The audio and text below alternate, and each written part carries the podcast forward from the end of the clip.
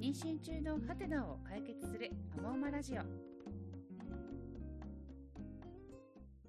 この番組は私高原と産婦人科医石丸慶章先生が妊娠中のハテナに親身に答えるラジオ番組です。今回はインスタ連動企画として先輩ママから経験した妊娠出産後の体の変化についてお話をしたいと思います。石丸先生よろしくお願いいたします。はい、えー皆さんからたくさんの変化についてお話をいただいてきたのでご紹介していきますね。まずレーザー脱毛したのにお腹の毛が濃くなりました。出産したらまた薄くなりました。不思議。というような声ですとか。妊娠中7ヶ月に入った頃。妊娠性湿疹で全身が湿疹だらけに。産後6ヶ月になりますが現在も良くなっていません。という声だったり。あとは長年悩んでいろいろ試しても治らなかったニキビが全くできなくなったという声もいただきました。私が気になったのは治らなかったニキビが全くできなかったというお話なんですけども石丸先生出産してから肌荒れなどの改善されることってよくあるんでしょうか？うん、あるんでしょうね。へえ。まず、その、お腹の毛のことはですよ。ええ。妊娠中はね、はい脳下垂体というところからですね、たくさんホルモンが出るんですよえね。えで、その近くにはい。メラニン色素細胞のホルモンを出すところがあるんですよ。え。え。でそこが刺激されるもんで、はい。色が濃くなったりするんですよね。ああなるほど。毛でまた毛なん。はい。妊娠が終わるとそれが正常に戻るので、ええ。こう色が薄くなってくるんですね。そういうことはありますよね。それからその妊娠失神っていうのは赤ちゃんも肉親ではあるけれども、うん。結局他の個個体ですから。ええ。それに対するアレルギー反応だと言われてるんですよね。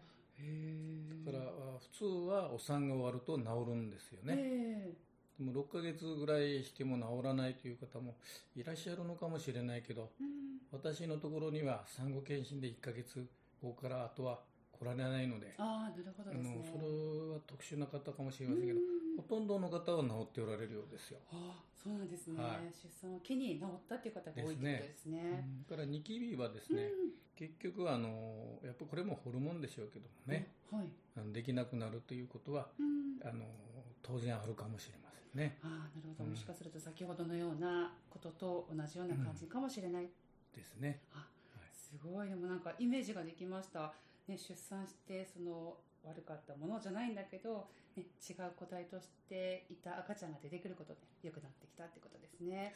はい。では次もどんどん読み上げていきたいと思います。産後とんでもない乾燥肌に至るところがカサカサ顔負けしました。とかあとは妊娠中脇が黒ずみました。ショックでしたが出産後すぐに元通りになりました。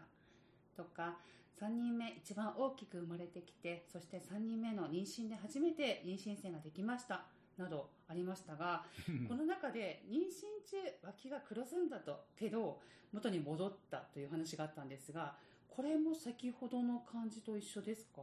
全く一緒でしょうね、ああそうなんですね、あでもびっくりでしょうね。いきなり黒ずんで、うん。ね元に戻ったからよかったけど、ねすごいですね。はい。では次読んでいきます疲れやすくなりました。眠たくてたまらないことが増えました。というすっきりとしない変化を感じている方もいらっしゃったんですが多分妊娠中だと思うんですが眠くてたまらなくなるってことはありますよね。はい、これは妊娠しますとね、ええ。ー胎盤から黄体ホルモンというホルモンが一般に言われているのは通常に比べて1000倍ぐらい出るらしいんですよね。1000倍。はい。すごい。そうするとですね、はいえー体温が上がるんですね。あで体温が上がるとですねーはい。もう眠いんですよ。でそれもあの、えーつわりの一種だと言われてるんですね、えーはい。でそれにだんだん慣れてくるとうん。通常になってくるんですよね。でまた慣れるまでの期間が必要になってくるということですよね。でも1000倍ってすごいですね、ねでも確かに眠くなってたので私もすごくわかるんですけども、ね、出産して生活のリズムが整うまでは、ね、すっきりしない状態が続いて辛かった。こんなお話もね今ありました。あとは、えー母乳過多でおっぱいが痛い。旦那の周りの人たちにですねイライラが止まらないということで自己嫌悪に陥った方だったりとか気持ち的に浮き沈みが激しかった。今はだいぶ落ち着いてきたけど辛かったという声だったりね、妊娠前と違って自分のイライラのハードルがすごく下がったというところはどうにもできず自己嫌悪に陥りがちですよね。石村先生妊娠出産をしてホルモンバランスが大きく変わるという話を聞くことがあるんですが実際はどうなんですか、はい、結局母乳やってる人のこのお話でしょうけどね、えー、お産後ですよね、はいはい、えお産後はあのその先ほど言ってたあの胎盤から出るホルモンが、うん、胎盤が出てしまうわけですからなくなるので、はい、1000倍あったホルモン女性ホルモンがボンとなくなるわけですよね。一気にってことですよね、はい、ということは、まあ、あの更年期になったと同じようなことですよね。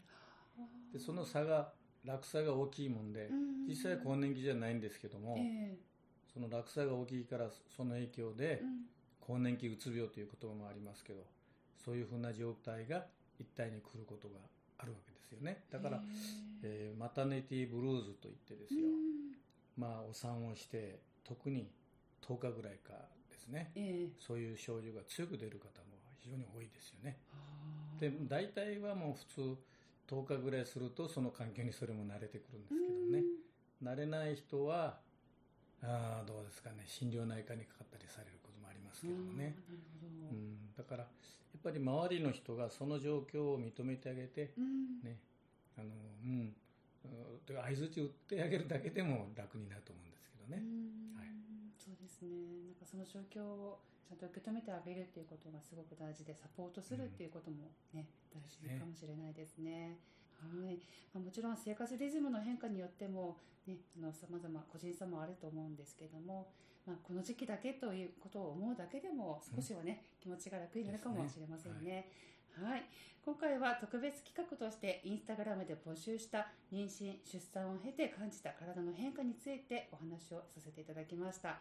変化は人それぞれいろいろあることにびっくりもしたんですけれどももしマイナスな変化があったとしても今の時期だからとか自分だけではないんだからという気持ちをね少しでも持つだけでも気持ちが軽くなることもあるかもしれません。妊娠中の方にとっても先輩ママの経験談がお役に立てたら嬉しいです。吉丸先生ありがとうございました、はい、吉丸先生のお話の中に出てこなかった経験談まだまだたくさんありますのでご紹介していきます。寒さを感じなくなった真冬でも T シャツで過ごしていました冷え性がなくなったけど花粉症がひどくなったお通じが良くなったという体の巡りが良くなったというお話や授乳してるからかあんなに小食だったのに今では誰よりも食べます。ご飯の量は常に大盛り。産後1年経つももう痩せなくなりました。